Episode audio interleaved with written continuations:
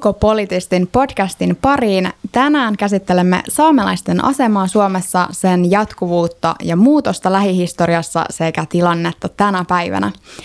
Mun nimi on Annastin Haapasaari, täällä on juontamassa kanssani Tuomas Lähteenmäki ja vierainamme tässä jaksossa ovat Kukkaranta ja Janne Hirvasvuopio. Tervetuloa. Kiitos. Kiitos. Kukka, sä olet toimittaja, väitöskirjatutkija ja tietokirjailija ja aivan tänä syksynä julkaissut uuden kirjan nimeltään Vastatuuleen Saamen kansan pakkosuomalaistamisesta. Ja Janne, sä olet valtiotieteiden opiskelija Helsingin yliopistosta, poliittinen aktiivi, somevaikuttaja sekä kirjoittaja Uuden Suomen blogissa saamelaisuuteen liittyvistä teemoista. Kyllä. Saamelaiset on todellakin Euroopan unionin ainoa alkuperäiskansa ja se antaa heille muun muassa Suomessa alkuperäiskansastatuksen. Mitä se tarkoittaa? Siihen liittyy hyvin paljon kollektiivisia oikeuksia ja tämä on ehkä semmoinen, että alkuperäiskansa on semmoinen, mitä ollaan myös tässä kirjassa haluttu painottaa, että meillä Suomessa usein puhutaan saamelaisista – vähemmistönä, mutta alkuperäiskansoilla on aivan omanlaisensa oikeudet. Ja luen täältä kirjasta pienen pätkän. YK on työjärjestön ilon alkuperäiskansojen oikeuksia koskevan sopimuksen mukaan alkuperäiskansalla tarkoitetaan kansoja, jotka polveutuvat ennen kolonisaatiota tai valtion perustamista asuttaneesta väestöstä ja jotka ovat säilyttäneet ainakin osan omista sosiaalisista, taloudellisista, poliittisista ja kulttuurisista instituutioistaan. Ja alkuperäiskansoja ovat ne yhteisöt ja kansat, joilla on historiallinen yhteys kolonisaatiota edeltäviin yhteiskuntiin ja jotka elävät nykyään vähemmistöasemassa kokien itsensä erilaiseksi kuin valtaväestö. No, mi- miten te kuvailisitte saamelaisten asemaa nyky-Suomessa? Onko saamelaisten sorto yhä tosiasia tänä päivänä Suomessa? um, no näin saamelaisena, niin kyllä mä aika vahvasti sanoisin, sanoisin näin, että, että valitettavasti niin kyllä nämä oikeudet, oikeudet on vielä niin kuin saavuttamatta aika monellakin asteella. Että vaikka edistystä on niin kuin vuosien kanssa, vuosien aikana tehty, niin kyllä siellä niin kuin on, on oikeastikin todella paljon petrattavaa sen kanssa, että saamelaiset voivat olla samalla tasolla kuin suomalaiset tässä yhteiskunnassa. Ehkä erityisesti niin kuin tietenkin puhutaan vaikka kielellisistä, kielellisistä oikeuksista, mutta sitten toisaalta niin puhutaan maankäyttöoikeuksista ja siis niistä asioista, että mitä on jo tehty niin kuin saamelaisia kohtaan. Niin kuin tässä kirjassakin kerrotaan esimerkiksi niin kuin Kemijoki Oyn patoamisprojekteista Porttipahden Lokan, Lokan tekoaltainen suhteen ja miten, miten Vuotson saamelais kyllä on esimerkiksi niin kuin täysin menettänyt niin kuin lohen – ja se on vaikuttanut myös suomalaisiin, että ei se, pelkästään saamelaisiin ole vaikuttanut, mutta että nämä on niin sellaisia asioita, mistä ei ehkä ihan hirveästi puhuta. Ja, ja se on ollut semmoinen ihan hirveän merkittävä trauma ää, koko, kokonaiselle niin kuin kyläyhteisölle menettää, menettää laidunmaita, yli 10 prosenttia laidunmaista niin kuin patojen alle – mutta et et, et on, on näitä menneisyyden asioita ja sitten ihan niin kuin, mitä tapahtuu tänä päivänä. Tuossa on erittäin hyvä ja surullinen esimerkki siitä, että miten saamelaisilta on viety maita. Ja jos ajatellaan, että alkuperäiskansoilla nykykäsityksen mukaan tulisi olla mahdollisuus neuvotella itseään ja omia maitaan koskevia, as, koskevista asioista ja heidän tulisi saada aina vapaaseen tietoon ja niin kuin ennakkoon tietoa, että vilpittömin mielin käydään neuvotteluita heitä koskevista päätöksistä. Ja se, miten esimerkiksi Vuotson maat menetettiin ja miten sinä rakennettiin nämä Euroopan suurimmat tekojärvet ja tehtiin valtavat metsähakkuut, se tapahtui niin, että saamelaisilla ei ollut vaihtoehtoja. Heidän oli pakko lähteä. Heidät myös jopa kiristettiin lähtemään omista kodeistaan. Ja tätä on tapahtunut hyvin paljon. Tätä kirjaa tehdessä on huomattu, että siis kun alo- alettiin tekemään tätä kirjaa, niin lähdettiin Saamenmaalle kysymään ihmisiltä, että mistä suomalaisten tulisi oikein tietää. Ja silloin tämä assimilaatio, pakkosuomalaistaminen nousi keskeiseksi näkökulmaksi. Ja siihen täytyy sanoa, että jokaisella alueella ja sukupolvella on omat kokemuksensa. Ja tämä kirja, mitä ollaan tehty, niin tämä on vasta pintaraapaisu siitä kaikesta, mitä saamelaiset ovat joutuneet kokemaan Suomen valtion alaisuudessa. Mitkä on sitten niitä niin kuin agentteja, toimijoita näiden niin kuin, ö, väärinkäytösten ja niin kuin maan viemisten takana, että onko se niin kuin valtio vai onko siellä myös niin kuin esimerkiksi elinkeinoelämän ö, toimijoita vai ketä kaikkia? No, tämä on oikeasti todella niin kuin hyvä kysymys, koska kun me puhutaan näistä niin kuin, äh, saamelaisasioista, ja, ja usein kun me puhutaan näistä asioista, me aletaan puhumaan niin kuin valtion sorrosta. Ja sehän on tälle niin valtiooppijana aika hähmäinen termi, että puhutaan, että valtio sortaa meitä. Että sehän on, että kuka tämä on tämä valtio nyt sitten, joka meitä sortaa. Ää, niin mun mielestä olisi hirveän tärkeää tavallaan niin ottaa esille, että siellä on ollut historiallisesti esimerkiksi niin kuin maa- ja metsätalousministeriön kanssa ää, paljon, paljon niin kuin tota, ristiriitoja aikoinaan liittyen juurikin maankäyttökysymyksiin esimerkiksi. Ja sitten niin kuin vaikka porotalous, niin sehän on edelleenkin maa- ja metsätalousministeriön niin kuin alla ja paliskuntain yhdistyksen alla, jotka eivät kumpikaan ole saamelaisia, ää, saamelaisen niin kuin instituutioita. Saamelaisillahan ei siis käytännössä ole esimerkiksi poronhoitoon niin kuin sanavaltaa, eihän, ei, kaikki suomalaiset poronhoitojärjestelmät ovat suomalaisia järjestelmiä. Mikä on sinänsä niin kuin hassua, kun ajatellaan varmaan ensimmäiseksi, jos mietitte saamelaisia, niin tulee mieleen poronhoito, mutta, mutta toisin kuin Ruotsissa ja Norjassa, niin Suomessa tämä tilanne on niin kuin tämä, että suurin osa poronhoitajista on itse asiassa ö, suomalaisia. Ennen kuin mennään syvemmälle tähän mielenkiintoiseen teemaan, niin olisi ehkä hyvä piirtää sellainen niin kuin maantieteellinen näkemys siitä, että kun me puhutaan saamelaisten kansasta, niin mitä me käytännössä tarkoitetaan ja millä alueella he asuvat? Saamelaisethan asuvat neljän valtion alueella Norjassa, Ruotsissa, Suomessa ja Venäjällä. Suomessa arvioidaan, että olisi noin kymmenisen tuhatta saamelaista – Eniten heitä on Norjassa, jossa on noin 50 000-70 000 ja kaiken kaikkiaan noin 100 000 saamelaista. Tämä oli kiinnostavaa, mitä Kukka sanoit siitä, että niin kun viittasit siihen, että kun te lähditte tekemään tätä kirjaa, niin te menitte niin kuin saamelaisten luokse ja kysyitte, että mistä suomalaisten tulisi tietää. Ää, kerro vähän lisää tämän, tämän kirjan niin kuin alku ensimmäistä askeleista ja että niin kuin, miltä se tuntui astua siihen maailmaan, kuinka niin kuin, nopeasti se aukeni? No täytyy sanoa, että vastassa oli maailma, joka oli täysin tuntematon. Kiitos suomalaisen koulujärjestelmän. Meille ei kerrota mitään saamelaisten olemassaolosta tai Niinpä. historiasta. Ja tämä oikeastaan alkoi avautumaan siitä, että tutustuin saamelaisiin ja aloin kuulemaan, että minkälaista on saamelaisena elää Suomessa järkytyin. En ollut tajunnut, että meillä on alkuperäiskansa täällä. Olin aikaisemmin asunut latinalaisessa Amerikassa, jotta voisin ymmärtää alkuperäiskansakysymyksiä. Ja aloin pohtimaan, että miten voi olla, että meillä on tämmöinen tilanne, että meillä on alkuperäiskansa, josta kukaan ei tiedä mitään, eikä oikeastaan, että me puhutaan vähemmistöstä. Ja sitten kun aloin kyselemään ihmisiltä etelässä, että mitä mieltä olet tästä saamelaistilanteesta Suomessa, niin kaikki sanoi yleensä, että – en tiedä asiasta mitään, mutta nämä saamelaiset on niin riitaisia, että älä hullu puutu siihen. Ja kun se toistuu ja toistuu ja toistuu, aloin ihmettelemään, että mikä tämä juttu on, että meillä ei voi puhua alkuperäiskansan oikeuksista, että kaikki tyssää siihen, että saamelaiset on riitaisia.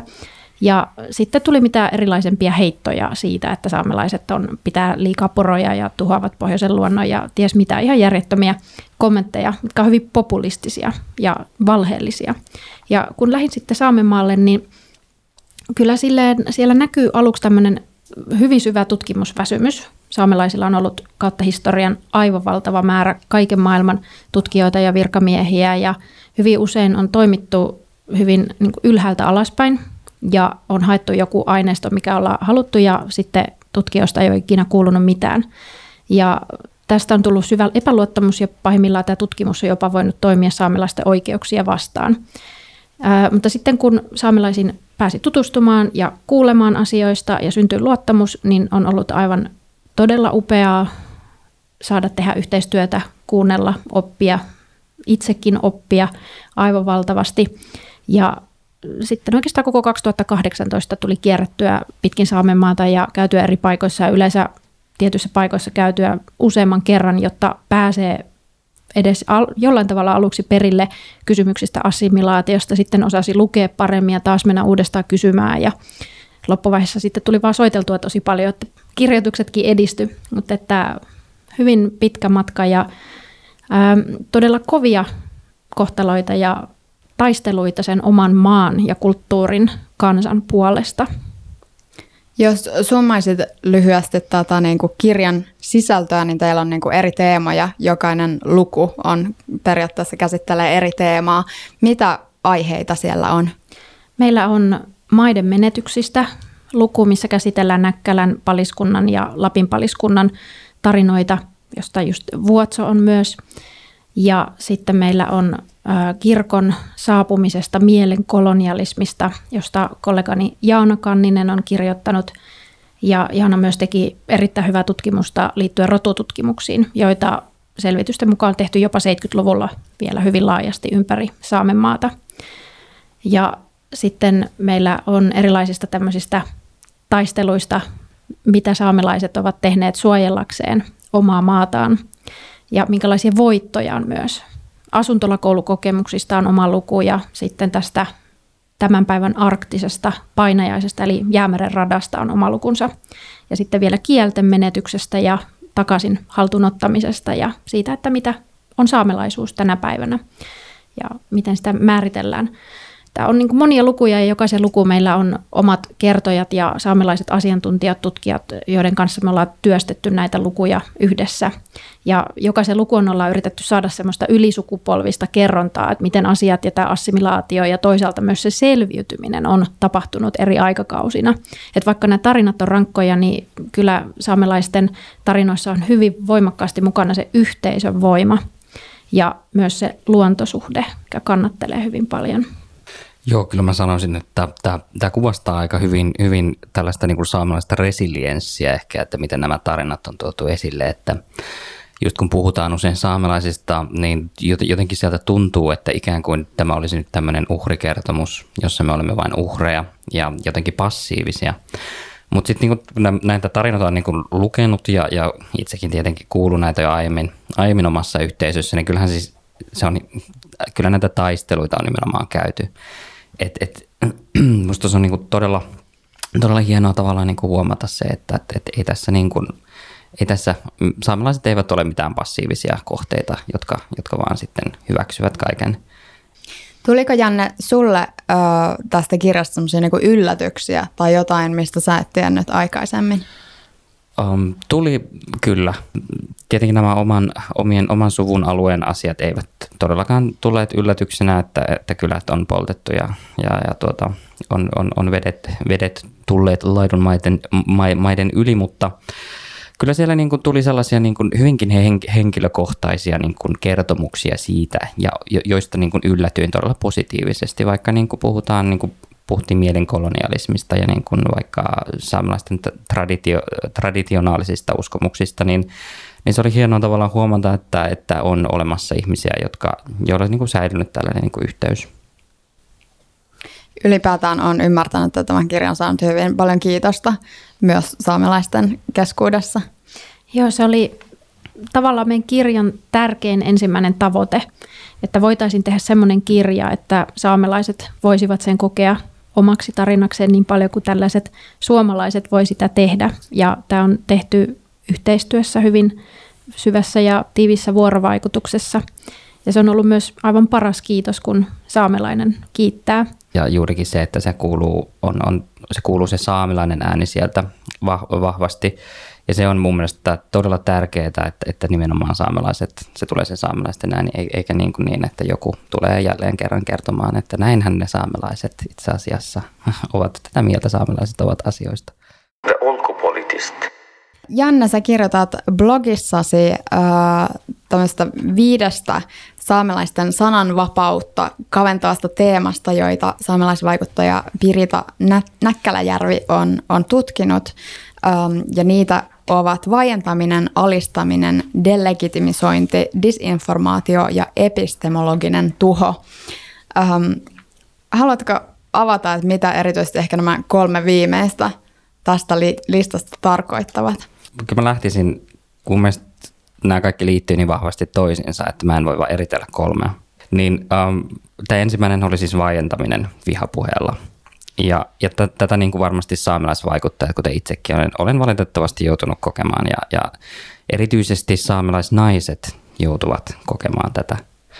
Musta on hauskaa, että mä otan vaikka komment, kirjoitan kommentin, joka on täsmälleen sama kommentti, sama sisältöinen kuin vaikka Petra Laiti, joka on saamelaisvaikuttaja. Kirjoitan täsmälleen samasta asiasta, niin, niin hän saa tappouhkauksia tyyppisesti siinä, missä minä miehenä niin en, en, en saa. Et kyllä tässä on niin kuin jonkin tasoinen, tasoinen niin kuin yhteys johonkin muuhun. Joo, tosiaan. Äh, niin tämä toinen kohta on, on, on tämä alistaminen, jossa niin kuin yritetään tai, tai tavallaan niin kuin näytetään sun paikka yhteiskunnassa erilaisin niin retorisin keinoin. Ja sitten on tämä delegitimisaatio. Ja tämä vaikea sana siis tarkoittaa, mm, siis erityisesti tämä on mun mielestä aika vaarallistakin poliittisessa ympäristössä, että, että niin kuin saamelaiskäräjien jäseniä esimerkiksi pidetään, että heidän, heidän kokemusmaailmansa tai heidän, heidän tietonsa eivät niin kuin ole legitiimejä. Ja että tämä on niin kuin haastettu se heidän niin kuin asema saamelaisten niin kuin asioiden puhumisesta. Samoin niin kuin myös yksittäisellä aktiivilla on se, että miten sinä voit puhua kansasi puolesta. Tai, ja eihän, eihän kukaan oikeasti joku yksittäinen aktiivi koko kansansa puolesta voi puhua, mutta tällä yritetään niin delegitimisoida sitä toimintaa, jota niin yksittäiset ihmiset tekee. Um, ja sitten sit tähän varmasti liittyy just tämä, mistä me puhuttiin, että saamelaiset katsoo sivusta sitä, mitä, mitä niin kuin saamelaisista puhutaan. Se, että, että, niin kuin, että ahaa, että, että, että niin tässä, tätä, näin ne puhuu tuolla meistä, okei, okay, että no kiva juttu.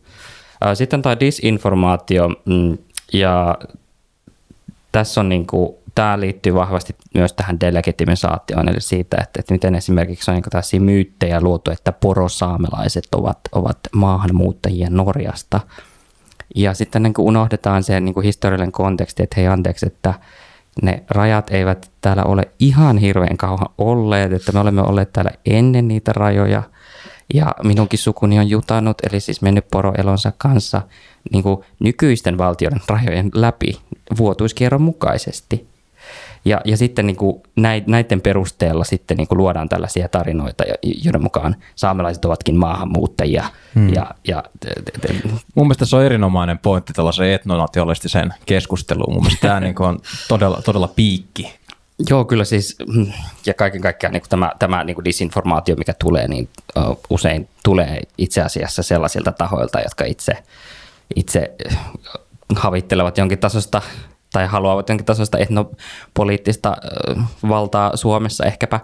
Että kyllä se sieltä, mä sanoisin, että erityisesti äärioikeistosta tulee, tulee tällaista niin kuin viestiä, viestiä, ja se on ihan tiedossa Lapissa – Lapissa, että ketkä ne tekijät ovat, että siellä on vahvat yhteydet näihin, näihin tota, Suomen sisuun ja vastaaviin. Pirita Näkkäläjärven Progradussa tuli tosi selkeästi esiin, että nimenomaan perustietojen puuttuminen mahdollistaa sen, että Suomessa ei nähdä, miten ahdistetussa asemassa saamelaiset ovat. Ja tämä netissä erityisesti vellova vihapuhe vaarantaa yhdenvertaisen oikeuden osallistua päätöksentekoon. Joo, Pirita Näkkäläjärvi on kyllä siis oikein hyvin, kuten tässä on näitä hänen, hänen tuloksiaan luetellut, niin ottanut oikeasti hyvin, hyvin esiin sen, että miten tämä tieto, tietovaje on niin valtava. Ja, siihen, ja se on tiedetty jo vuosikymmenet. Kyllä siitä on saamelaiset puhunut suomalaisessa yhteiskunnassa ihan jokaisella ministeriön tasolla asti. Ja, ja pyrkimys on ollut siihen, että saataisiin nyt vaikka sinne edes se koulun, koulun tuonne opetussuunnitelmaan se kappale niistä saamelaisista, että tietäisivät, että, että hei, meillä on, on, on tämmöinen kansa täällä, joka on asunut täällä ennen suomalaisia. Um, tässä listan viimeisessä on tämä vaikein tämä epistemologinen tuho, joka on aika, sillä tarkoitetaan tällaista niin tietokäsitysten tuhoa, sitä, miten saamelainen tietokäsitys tuhoutuu assimilaation seurauksena – ja tässä tätä on hirveän vaikea niin kuin normaalielämässä jonkun ihmisen tajuta, mutta tässä niin kuin sosiaalinen media on esimerkiksi tuonut erittäin läpinäkyväksi sen, sen kuilun suomalaisen kulttuurin ja saamelaisen kulttuurin välillä, niistä tietokäsityksistä, mitä meillä niin kuin on. että kun puhutaan vaikka meidän oikeusjärjestelmästä, niin siellä on ehkä siis sellaisia asioita, jotka ei niin kuin välttämättä, puhutaan vaikka nyt saamelaismääritelmästä esimerkiksi, niin siellä saattaa olla niin kuin eriäväisyyksiä sen suhteen, että mitä saamelaiset ajattelee ja mitä laki sanoo. Että, että siellä saattaa olla jotain tällaisia niin kuin kuiluja myös niin kuin instituutioiden sisällä. Ja sitten kun ajatellaan, että koko suomalainen koulujärjestelmä esimerkiksi, suomalainen terveydenhoito, kaikki nämä, siis siellä on semmoista kulttuurista ö, eriäväisyyttä, mitä suomalaiset ei tajua, mikä on erilaista saamelais, saamelaisuuden, saamelaisuuden nähden. Siirrytään tästä enempi vielä niin kuin nykypäivään. Onko tilanne teidän mielestä kehittymässä paremmaksi vai pahemmaksi?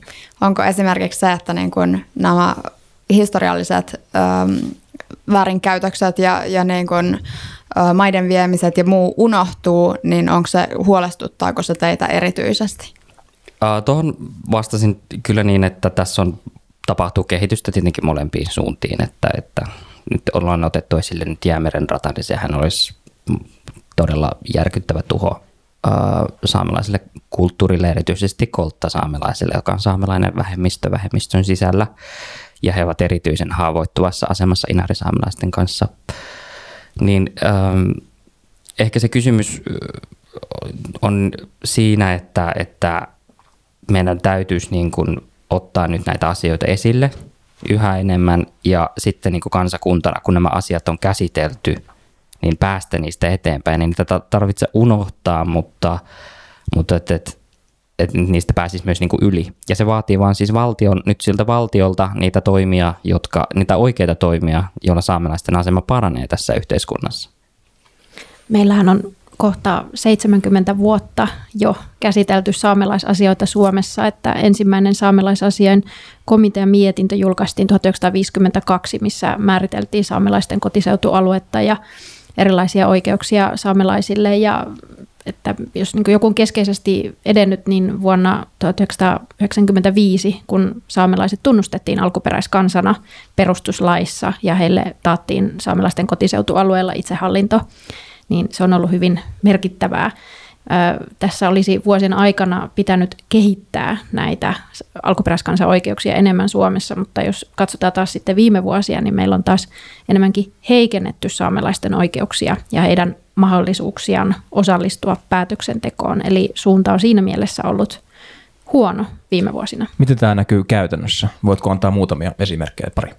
Joo, että jos katsoo vaikka Tenojoen sopimusta, mikä on Norjan ja Suomen valtion välinen ö, sopimus, niin se tehtiin ennen kuin saamelaisten kanssa oli neuvoteltu oikea-aikaisesti. Ja apulaisoikeuskansleri antoi siitä huomautuksen. Ja samoin kun metsähallituslakia valmisteltiin, siellä oli luonnosvaiheessa saamelaiskulttuurin heikentämiskielto, mutta sitten se tippui pois – ja nyt myös apulaisoikeuskansleri antoi huomautuksen syksyllä kaivoslain uudistamisen liittyvästä ää, työskentelystä, että siinä oli taas sivutettu saamelaiset päätöksenteossa. Ja myös Jäämeren rata-hankkeen näissä eri vaiheissa saamelaiset ovat sivutettu. Että tämä toistuu koko ajan ja jos katsoo historiassa, niin tämä on hyvin yleinen tyypillinen piirre myös muissa valtioissa, Ruotsissa ja Norjassa. Tämä enemmän tarvitaan sitä, että saamelaiset aidosti osallistuvat oikea-aikaisesti neuvotteluihin ja pääsevät vaikuttamaan päätöksentekoon heidän omaa aluettaan koskevissa asioissa. Et meillä on kuitenkin saamelaiskäräjälaki ja perustuslaki sekä sitten myös kansainvälinen oikeus, mihin Suomi on erilaisten sopimusten myötä sitoutunut, että olisi olemassa ne lailliset puitteet, mutta ei olla vielä täysin päästy niitä noudattamaan. Niin kyllä se näkyy erityisesti juuri, juuri niissä, että lakeja on kyllä olemassa, mutta lakeja ei noudateta. Että onhan se nyt niin kuin uskomatonta, että me olemme Suomessa tällä oikeusvaltiossa, meillä on vaikka mitä lakeja, jotka koskevat saamelaisia, ähm, mutta niitä ei vaan noudateta. Et, et, et, mä, mä sanoisin, että tässä on kyllä tapahtunut kehitystä. Tämä on yksi sellainen, missä on, on niin kuin neuvotteluvelvoitetta on jossakin määrin saatu ja niin kuin käyttöön yhä enemmän, mutta, mutta et juuri, juuri nämä, mitä Kukka sanoi, niin on, on nämä ovat niitä asioita, jotka vaikuttaa, vaikuttaa edelleen. Sitten tässä kirjassa ja myöskin mediassa äh, puhutaan totuus- ja sovintoprosessista. Ja nyt viime aikoina myöskin ollaan, sa- ollaan saamassa ymmärtääkseni käyntiin tämä totuus- ja ö, sovintokomissio. Mistä, näissä, mistä tässä prosessissa ja tällä, tässä komissiossa on kyse? Eli tässähän lähdetään selvittämään Suomen valtion tekemiä vääryyksiä Saamen malla saamelaisten keskuudessa.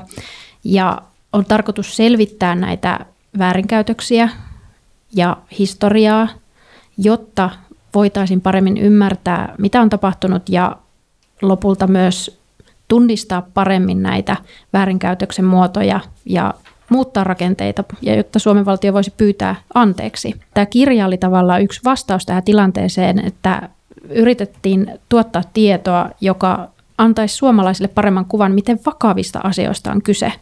Et meidän täytyy saada tämä vihapuhe loppumaan ja meidän täytyy antaa kaikki tila saamelaisille, mikä nyt tarvitaan, että saamelaiset saavat puhua, käsitellä, tuoda kokemuksia ja tunteitaan esiin ilman, että niitä kielletään, vähätellään, vaan annetaan sitä tukea. Niin, tässä näkyy siis hyvin se esimerkki tavallaan se, että et kun tosiasiahan on esimerkiksi se, että saamelaiset äh, itsemurhaluvuthan on ihan järkyttävän korkeita Suomessa, Norjassa ja Ruotsissa. Että et nämä asiat eivät ole vaan sellaisia, että ne että et, et tässä olisi kyse pelkästään niin jostakin tunteista tai anteeksi, jostakin symbolisista anteeksi pyynnöistä, vaan kyse on siitä, että kun sitä elintilaa, varsinkin perinteisille elinkeinoille, mutta myös muille niin kuin kulttuurin säilymiselle ö, tärkeille funktioille, niin että, että kun ne kaventuu, niin sun koko toimintaympäristö kaventuu ja sitten se, se on niinku kyse juurikin siitä, että, että se on, vaikuttaa oikeasti sun niinku elämään, varsinkin Saamenmaalla. Mulla tulee sellainen, tässä kun on kuunnellut tätä ja, ja tota, myöskin opin, opin koko ajan ja, ja tota, yritän myöskin tehdä muistiinpanoja, niin tulee sellainen fiilis, että, että kun me puhutaan alkuperäiskansosta ja, ja ylipäätään niin kuin heidän, heidän niin kuin kamppailustaan, niin me Suomessa tai ylipäätään itse niin kuin aika no, nopeasti ajattelee just latinalaista Amerikkaa tai, tai jotain muita kaukaisia alueita. Että onko tässä nyt vähän niin, että tämä saamelaiskysymys on liian lähellä sillä tavalla, että ei osata niin oikein edes hahmottaa sitä tällä tasolla? Kyllä, siis saamelaisilla alkuperäiskansana on hyvin samanlaisia tilanteita kuin muilla maailman alkuperäiskansoilla. Ylipäätänsä alisteinen asema valtaväestöön nähden ja sitten myös kamppailu ja se läheinen suhde maahan – mihin koko ajan kohdistuu erilaista uhkaa. Et itse myöskään en tajunnut aikaisemmin, että meillä on alkuperäiskansa ja lähdin latinalaiseen Amerikkaan selvittämään, että miten alkuperäiskansakysymykset oikein, mitä ne tarkoittaa ja minkälaisessa asemassa ihmiset ovat. Ja huomasin, että he ovat hyvin köyhässä asemassa, eivät pääse vaikuttamaan itseään koskevaan päätöksentekoon, mutta turismi jyllää ja turismia myydään täysin alkuperäiskansakuvastolla. Ja sama tilannehan meillä on Suomessa. Saamelaisten käktiä ja saamen pukua, kaikkea sitä kulttuuria käytetään siihen, että saadaan markkinoitua Lapin turismia. No, tähän, tähän liittyen Pirkka-Pekka Petelius on, on ollut uutisissa tässä viime päivinä ähm, pyydettyään anteeksi vanhoja sketsejään, joissa, joissa hän kuvaa saamelaisia. Ähm, miten Janne kommentoit, kommentoit tätä keskustelua mediassa? No tämähän on, tämä on niin kuin erittäin mahtava esimerkki siitä, miten, miten saamelaisia käsitellään tai saamelaisasioita käsitellään mediassa. Että ähm, tämä anteeksi pyyntöhän tuli ihan täysin vilpittömästi häneltä itse, itsestään, itseltään, eikä siihen kukaan saamelainen ole painostanut häntä. Mutta sitten niin kuin alettiin puhumaan siitä, siitä niin kuin sananvapaudesta ja että eihän sinun olisi tarvinnut pyytää anteeksi, että ei sinulla ole mitään anteeksi pyydettävää. Siis suomalaiset sanoivat, että ei sinun tarvitse pyytää anteeksi saamelaisilta. Ja tämä logiikka on jotenkin pettämätön, että, että okei, että, jos ajatellaan, että tilanne olisi niin se, että on niin kuin koulukiusaaja ja sitten on koulukiusattu, niin sitten joku kolmas sanoo sieltä sille koulukiusaajalle, että hei, että ei sun olisi tarvinnut pyytää anteeksi, että ei sulla ole mitään anteeksi pyynnettävää. niin tämä oli niin tämä jotenkin todella huvittava tämä niin logiikka. Ja, ja kun saamelaiset otti tämän oikeasti siis, että hei, hienoa, mahtavaa, koska tämä, nämä sketsit on valitettavasti vaikuttanut varmasti lähe, miltei jokaisen saamelaisen elämään Mä olen itse kuullut nunnukkahuutelua koko elämäni ajan. Aina kun mulla on joku tärkeä tilaisuus, mihin mä laitan lapintakin tai saamen puhun tai käktin, miten ikinä haluattekaan sitä kutsua, niin, niin äh, aina minä saan kuunnella rasistista huutelua. Erityisesti niiltä ihmisiltä, jotka ovat kokeneet nämä sketsit, niin kuin eli, eli, eli 40 plus valkoihoiset suomalaiset miehet yleensä. Ja, ja et, ja, ja kun se saamelaisten niinku reaktio että hei, et hienoa, että et, niinku oikeasti joku on niin suoraselkäinen, että pyytää niitä tekoja anteeksi ja että et, niinku tästä voidaan jatkaa eteenpäin. Ja se, mutta mut se, mikä mua niinku huolettaa, on, on tosiaan siis se, että et, et tässä niinku Pirkka-Pekka Peteliuksen tapauksessa, että miten me oikeasti voidaan tämän totuus- ja sovintoprosessin niinku kautta käsitellä näitä asioita, jos pelkät naamiaisasut ja joku anteeksi pyyntö aiheuttaa näin valtavan vastustuksen ja raivon valtaväestössä. Et kun me puhutaan Suomen valtion anteeksi pyynnöstä, niin et, mikä se on se raivo ja se, niin kuin, mikä se on se niin kuin reaktio valtaväestöltä, jos Suomi pyytää anteeksi? Onko se, onko, se, onko se taas se sama, että no eihän nyt Suomella ole mitään anteeksi pyynnettävää? No kuinka vielä lyhyesti, olisiko teillä jokin niin kuin vinkki tai kuinka niin kuin suomalaisena jokainen voisi vaikuttaa siihen, että jotenkin diskurssit pysyy kunnioittavina ja me käydään oikeanlaista keskustelua Saamen kansan asemasta? Varmaan hyvinkin semmoinen kotoa varmasti monelle tuttu, että ole niin kuin kunnioittava toista ihmistä kohtaan, että eihän saamelaisasiat eivät ole mitenkään hankalia. Saamelaiset eivät ole oikeastikaan kauhean riitaisia, vaikka semmoinen kuva on varmasti median kautta tullut. Ja, ja että et niin kuin ottaa selvää ja antaa, antaa äänen, äänen niin kuin saamelaisille ja, ja sitten niin kuin, et ei tuo tavallaan myöskään niin kuin lisää taakkaa sen, sen suhteen, että, että, että kun voi ottaa myös itse selvää joistakin asioista, että ei aina tarvitse välttämättä lähteä lähteellekään. Jotenkin tuntuu, että tämä suomalaisten tapa leimata saamelaisia suuttujiksi onkin suomalaisten omaa närkästymistä siitä, kun ei tiedetä ja ei ymmärretä, mistä puhutaan tai mistä, mitä saamelaiset yrittävät kertoa. Ja silloin se oma tietämättömyys on helpompi peittää sillä toisen syyttämisellä.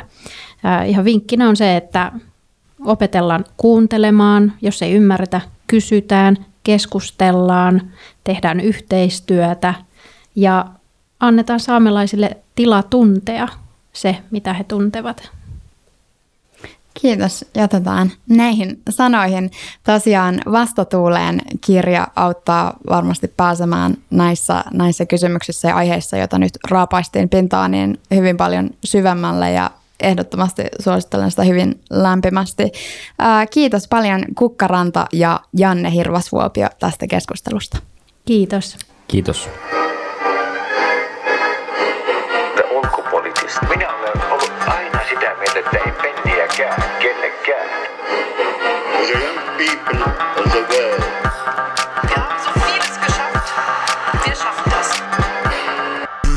China.